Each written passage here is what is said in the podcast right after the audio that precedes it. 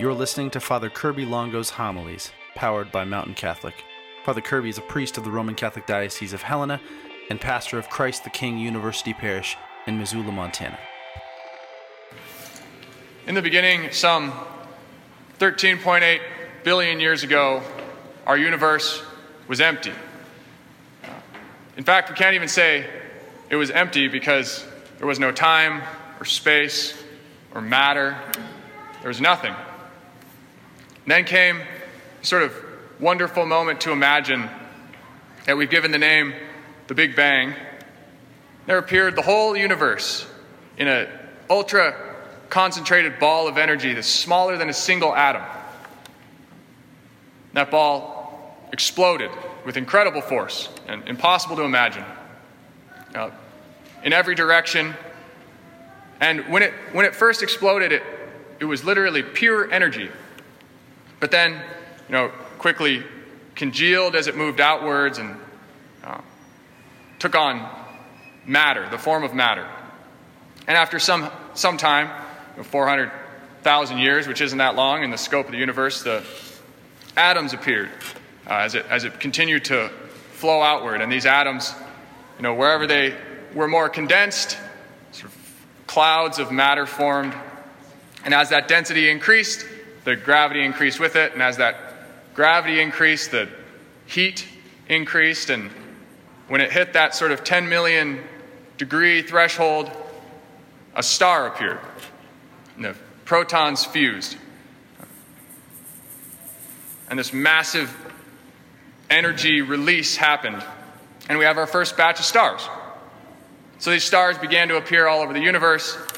And another 8 billion years later, uh, we, Earth takes shape in the way that we sort of recognize it today.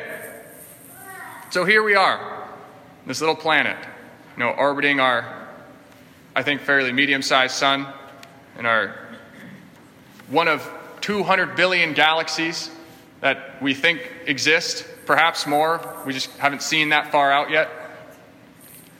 Uh, all of it coming from this great nothingness, this void. So, what does that mean? I think some, some would say that it sort of puts us into perspective, that, that it helps us to know just how small we are, that we're just sort of speck of dust on the history of the universe, the timeline of history. Um, but, you know, we are in some ways a speck of dust. But is that, is that the whole story? Can that be it? You know, and I, is there something more to this story? Or is it just that sort of harsh, stark truth? I think, I don't ask that because I want there to be meaning. It's not like I just feel like there needs to be something more, uh, but just because it's actually reasonable to think that that might not be the explanation of the universe as, as a whole. So let's fast forward a little bit and get even smaller. So we move forward another, you know, 4.5 billion years to a time a little more than two millennia ago. And we meet this poor family in a backwater town of 200, uh, 200 people in Nazareth. Insignificant, even amongst the insignificant people who, you know, owned the land. And because it was a Roman outpost, they had to go where the emperor told, told them to go for the census. And so off to the city of David to Bethlehem. And it was there, as we hear, a child is born Jesus, the son of Joseph. And Jesus lived on this earth for 33 years, you know, plus 40 days afterwards. Uh, is it possible that these two timelines perhaps, you know, go together?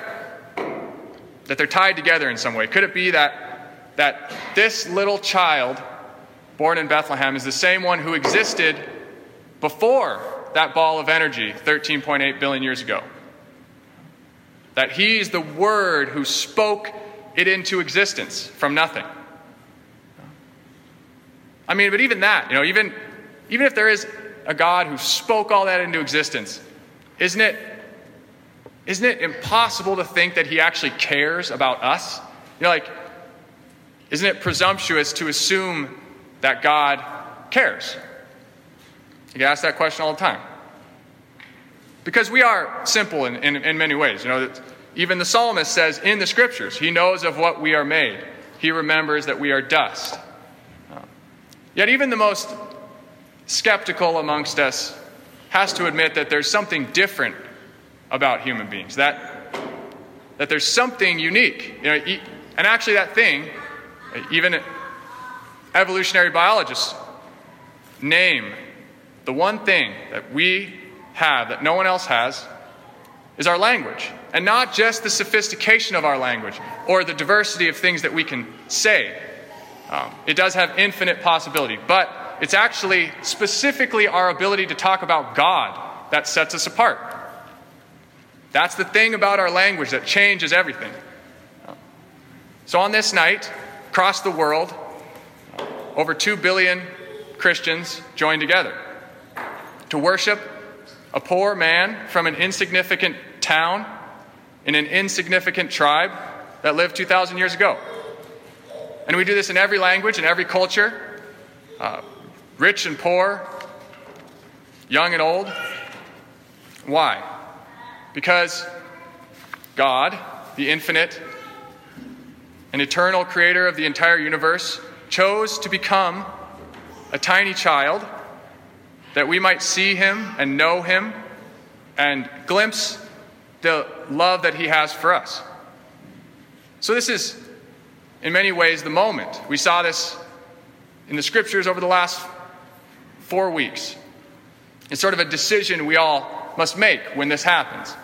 Now, either we are specks of dust on the earth, on the history, the universe, here today, gone tomorrow, or we are truly a special creation of God.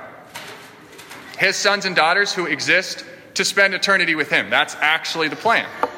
So I think we tend to avoid this decision and sort of hedge our bets.